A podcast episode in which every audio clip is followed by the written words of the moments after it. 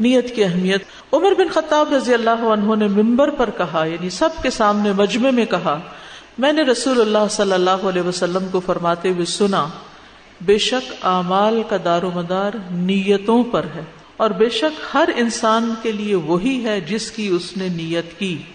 یعنی جس چیز کا ارادہ کرو گے، جو چاہو گے، اجر بھی اسی کے مطابق ملے گا۔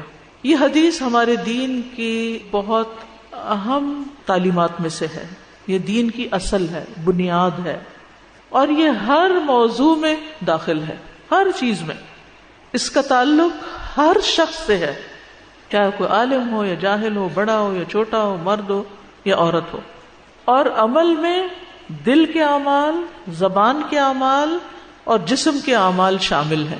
یعنی عمل جو ہے وہ صرف ہاتھ پاؤں کا ایکشن نہیں، دل کے ایکشن بھی ہیں، زبان کے بھی ہیں اور عمل کے بھی دل میں جیسے ایمان ہے، توکل ہے، اللہ کی طرف رجوع ہے، اللہ کی خشیت ہے، اللہ کی محبت وغیرہ۔ نطقی اعمال زبان کے اعمال ہیں، اقوال ہیں۔ اعضاء کے اعمال جیسے آنکھ، کان، ہاتھ، پاؤں، اور اس کے علاوہ جو بھی ہمارے اعضاء ہیں۔ اور نیت کا مطلب ہوتا ہے قصد، ارادہ۔ تو نیت کیا ہوتا ہے؟ کسی کام کا ارادہ اور قصد کرنا۔ اور شرعی اصطلاح میں اچھی نیت سے مراد اللہ کا تقرب حاصل کرنے کے لیے عبادت کے کسی کام کا ارادہ کرنا، عزم کرنا۔ اور نیت کا جو موقع محل ہے، وہ دل ہے۔ نیت دل کا عمل ہے۔ مگر اعضاء کے ساتھ اس کا تعلق ہے۔ جیسے دل کا تعلق سارے اعضاء کے ساتھ ہے۔ ہم جب بولتے ہیں تو اس کے پیچھے ہمارے دل کا ارادہ شامل ہوتا ہے۔ پسند، ناپسند، جھلکتی ہے اس میں سے۔ اسی طرح کھاتے وقت بھی ہمارا دل شامل ہوتا ہے اس میں یا نہیں؟ جس چیز کو دل کر رہا ہوتا ہے وہ کھاتے دل نہ کرے تو ہم نہیں کھاتے۔ دل نہ چاہے تو آپ اٹھ کے یہاں سے وہاں نہیں جاتے۔ تو ہر چیز میں دل شامل ہوتا ہے۔ نیت کا مقام دل ہے۔ اور علماء کے کلام میں نیت دو معنوں پر بولا جاتا ہے۔ نمبر ایک، جس کے لیے عمل کیا جائے۔ اللہ کے لیے کیا یا بندوں کے لیے کیا اس کے لیے نیت کرنا۔ یعنی کس کے لیے کر رہے ہیں؟ اور دوسرا ہے کیا کر رہے ہیں؟ مثلاً ہم یہاں پر آئے ہیں، اللہ کے لیے آئے ہیں یا کسی اور مقصد سے آئے ہیں؟ اور دوسرا یہ ہے کہ کیا کرنے آئے ہیں؟ تو دونوں چیزوں کا تعلق نیت کے ساتھ ہے۔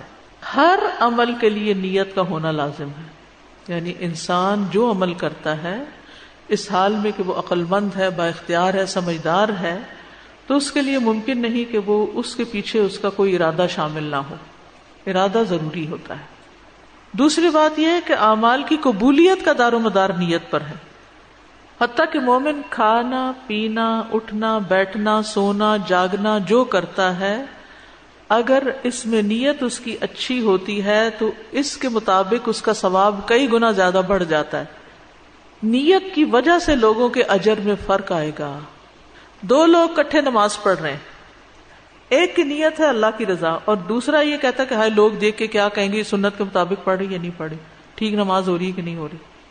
تو دیکھنے میں بھلے دوسرے کا طریقہ بڑا ہی اچھا ہو، لیکن اجر زیرو پہ چلا جائے گا۔ اور ایک شخص لوگوں سے بے نیاز ہو کر صرف اللہ کی رضا کے لیے پڑھ رہا ہے۔ تو یہ اہم نقطہ یاد رکھیے کہ نیت کی بنا پر اعمال کے اجر و ثواب میں کمی واقع ہو جاتی ہے۔ ایک ہی عمل مختلف نیتوں کی بنا پر قبول یا رد ہو جاتا ہے۔ رسول اللہ صلی اللہ علیہ وسلم نے فرمایا، گھوڑے کے مالک تین طرح کے لوگ ہوتے ہیں۔ بعض لوگوں کے لیے وہ باعث اجر و ثواب ہے، بعض کے لیے وہ صرف پردہ ہے، بعض کے لیے بوجھ ہے۔ جس کے لیے گھوڑا اجر و ثواب کا باعث ہے، یہ وہ شخص ہے جو اللہ کے راستے میں جہاد کی نیت سے اس کو پالتا ہے۔ آج کے دور میں آپ اپنی گاڑی کی مثال لے سکتے ہیں۔ کہ جس کو آپ خیر کے کاموں میں استعمال کرنے کے لیے خریدتے ہیں۔ پھر جہاں خوب سبزہ ہوتا ہے یا فرمایا کسی شاداب جگہ اس کی رسی کو خوب لمبی کر کے باندھتا ہے تاکہ وہ چاروں طرف چر سکے۔ تو گھوڑا اس سبزے سے یا اس شاداب جگہ سے اپنی رسی میں بندھا ہوا جو بھی کھاتا پیتا ہے، اس کھانے پر مالک کو نیکیاں ملتی ہیں، کیونکہ مالک نے اس کو چھوڑا کے کھا لو۔ تو گھوڑے والے کو ثواب مل رہا ہے، کیونکہ گھوڑا ایک اچھی نیت سے اس نے خریدا تھا اور اس کو اسی وجہ سے کھلا پلا رہا ہے۔ اور اگر وہ گھوڑا اپنی رسی توڑا کر ایک زغن یا دو زغن لگائے یعنی جمپے لگائے، تو اس کی لید، اس کے قدموں کے نشانوں میں بھی مالک کے لیے نیکیاں ہیں۔ اب گھوڑے کی لید جو ہے، وہ ایک ناگوار سی چیز ہوتی ہے نا۔ وہ بھی تو لی جائے گی۔ اگر وہ گھوڑا نہر سے گزرے اور اس میں سے پانی پی لے، تو اگرچہ مالک نے اسے پانی پلانے کا ارادہ نہ کیا ہو، پھر بھی اسے اس سے نیکیاں ملتی ہیں۔ وہ تو رستے میں آ گئی اور اس نے پانی کے لیے رک گیا اور وہ پانی پی گیا۔ جو پانی اس نے پیا، اس پانی کا بھی ثواب مالک کو مل رہا ہے۔ تو یہ سارے ثواب کا سلسلہ شروع کہاں سے ہوا؟ نیت سے شروع ہوا کہ یہ میرا گھوڑا اللہ کے راستے میں ہے۔ یہ میری گاڑی، یہ میرا قلم، یہ میرا گھر، یہ میری کتابیں، یہ میری فلاں چیز اللہ کے راستے میں۔ یہ میرا وقت، یہ میرا کمپیوٹر۔ اب اس کو جس وقت بھی آپ استعمال کریں گے۔ اور اس کی مینٹیننس پہ جو خرچہ آئے گا، یا اس کے ساتھ جو بجلی استعمال ہوگی، یا گیس استعمال ہوگی پیٹرول یوز ہوگا، کوئی اور اس میں بیٹھ جائے گا، کچھ بھی آپ کریں گے اس کو کسی طرح بھی استعمال، تو سارے کا سارا اجر و ثواب کا باعث بن جائے حتیٰ کہ اگر آپ ایک واشنگ مشین خریدتے ہیں صرف اس نیت سے تاکہ میرا وقت بچے اور میں اللہ تعالیٰ کی عبادت اچھے طریقے سے کروں اور وقت نکال کر میں دین کی تعلیم حاصل بھی کروں اور دوسروں کو دے بھی سکوں۔ تو وہ جتنے کپڑے اس میں دھلیں گے، وہ سارے کا سارا آپ کے لیے اجر و ثواب، اس کا بجلی کا بل جو جائے گا اور جو بھی ہوگا، کیونکہ آپ نے ایک اچھی نیت سے ایک مشین خریدی۔ اور ایک یہ کہ وہ چونکہ فلاں نے خرید لی تو مجھے بھی خریدنی ہے اور اس کے دکھاوے کے لیے اور لوگوں کے اوپر روب جتانے کے لیے کہ میں نے یہ دیکھو لیٹسٹ ماڈل کی خریدی ہے اور ایسا اور ویسا ہے، کسی مجلس میں بیٹھ کر ہم بعض اوقات بوسٹنگ کر رہے ہوتے ہیں، تفاخر کر رہے ہوتے ہیں، اس کو کوئی اجر و ثواب نہیں۔ حتیٰ کہ ایک کمفرٹیبل جوتی آپ لیتے ہیں کہ اس میں میں اچھی طرح واک کر سکتی ہوں تاکہ میں فٹ رہوں اور پھر میں زیادہ سے زیادہ اچھی طرح نماز ادا کر سکوں۔ تو وہ جب تک پہنے جتنی واک کی، وہ ساری واک بھی، وہ آپ کی ایکسرسائز بھی، وہ کھانا پینا بھی، وہ ساری چیزیں، وہ دوا خریدنا، وہ دوا کھانا، وہ ڈاکٹر کے پاس جانا، وہ سارا اس نیت کے گرد گھوم رہا ہے کہ ہیلدی باڈی جو ہے وہ زیادہ بہتر طور پر اللہ کی عبادت کر سکتی ہے۔ ہر چیز اس میں آ گئی۔ نبی صلی اللہ علیہ وسلم نے دوسری مثال کیا سمجھائی۔ دوسرا وہ شخص ہے جو گھوڑے کو فخر دکھاوے اور اہل اسلام کی دشمنی میں باندھتا ہے۔ تو یہ اس کے لیے بوجھ ہے۔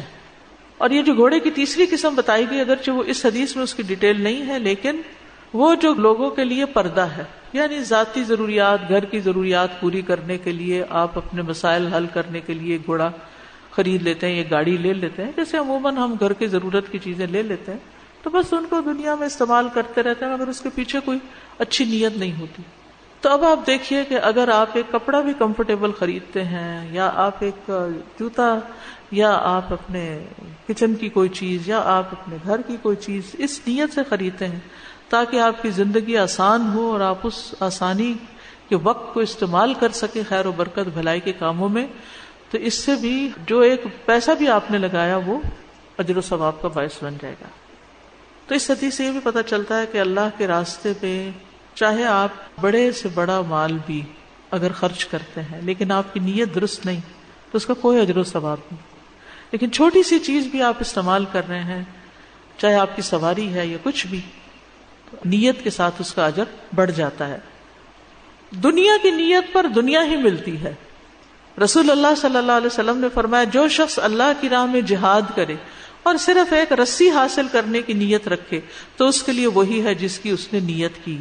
مثلا، آپ کہیں درس دینے کے لیے جاتے ہیں اور اس لیے چلے جاتے ہیں کہ چلے بعد میں چائے، پانی بھی کچھ مل جائے گا۔ تو پھر وہ جو پہلا حصہ نا، وہ زیرو ہو گیا، چائے پی کے آگے آپ۔ ویسے ہی چلے جاتے چائے پی تو ان چھوٹے چھوٹے مقامات پر بھی اپنی نیت کو خالص کرنا چاہیے۔ اور جو اس نیت سے نہیں جائے گا نا، تو اگر اس کو کوئی چائے نہیں پوچھے گا، تو اس کے دل میں ذرا برابر ملال نہیں آئے گا۔ کہ میں اس لیے تو آیا ہی نہیں تھا، مجھے کیا فرق پڑتا ہے؟ کوئی اس کو بڑا بھرپور طریقے سے ویلکم نہیں کرے گا، اسے کوئی فرق نہیں پڑے گا۔ کیا فرق پڑتا ہے؟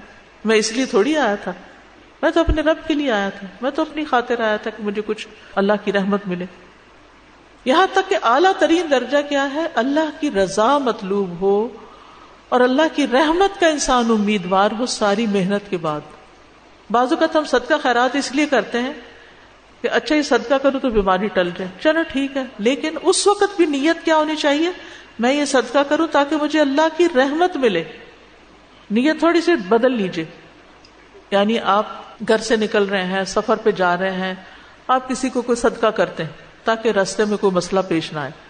اس نیت کی بجائے یہ نیت کریں کہ میں یہ صدقہ کر رہی ہوں تاکہ اللہ تعالیٰ مجھ سے راضی ہو جائے اور مجھے اپنی حفاظت میں لے لے۔ تو اچھی نیت کیا ہوتی ہے؟ اللہ کی رضا اور اللہ ہی کے لیے کسی کام کو کرنا۔ لیکن اس معیار کو سامنے رکھ کر آپ دیکھیں تو ہماری بہت ساری نیکی کے کاموں میں بھی نیتیں کیا ہوتی ہیں؟ دنیا کا کوئی فائدہ چاہے ہم لوگوں سے نہ بھی حاصل کریں۔ بلا تم نن تستک کسی پہ احسان اس لیے نہیں کرنا کہ ہمیں کچھ اور کثرت حاصل ہو جائے۔ جب صدقہ خیرات کے ہم فائدے پڑتے ہیں کہ صدقہ کرنے والے کو اس کا اجر ملتا ہے تو ہم بازو کا اس لیے صدقہ کرنا شروع کر دیتے ہماری آمدنی اور بڑھ جائے۔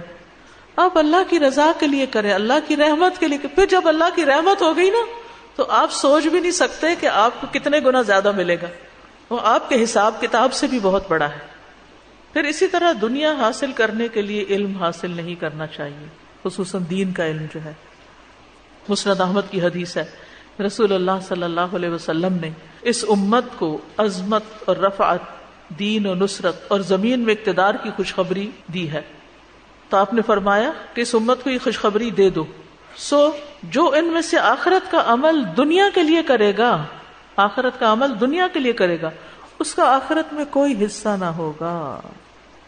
مثلاً آپ کسی بیمار کی خدمت کر رہے ہیں، تو آپ سوچیں، چلو میں اس بڑھاپے میں اس کی مدد کروں۔ اللہ میرے بڑھاپے میں میری مدد کرے گا۔ صرف اتنی نیت نہ رکھے کہ یہ مجھے دنیا میں کوئی ذرا آسانی مل جائے۔ فوراً کس طرف چلے؟ اللہ مجھ سے راضی ہو جائے، اللہ کی رحمت آ جائے۔ اور جب اللہ راضی ہو گیا اور رحمت آ گئی، تو پھر آپ کا بڑھاپا پھولوں کی طرح جائے گا۔ کیونکہ یہ صرف اللہ ہے جو لوگوں کے دلوں میں آپ کے لیے رحمت، شفقت اور محبت کے جذبات ڈال دیتا ہے۔ ہماری توجہ ایمان لا کر نیک عمل کرنے کی طرف ہونی چاہیے۔ دلوں میں محبت اللہ ڈالے گا، وہ اس کا کام ہے۔ کسی کی محبت حاصل کرنے کے لیے کچھ خرچ نہیں کرنا چاہیے کہ میں ذرا اس کو توحفہ دے دوں، میں اس کو ذرا اچھا کر لوں، میں اس کو کچھ کھلا پلا دوں تاکہ یہ میری طرف متوجہ ہو جائے۔ نہیں، اللہ کی خاطر۔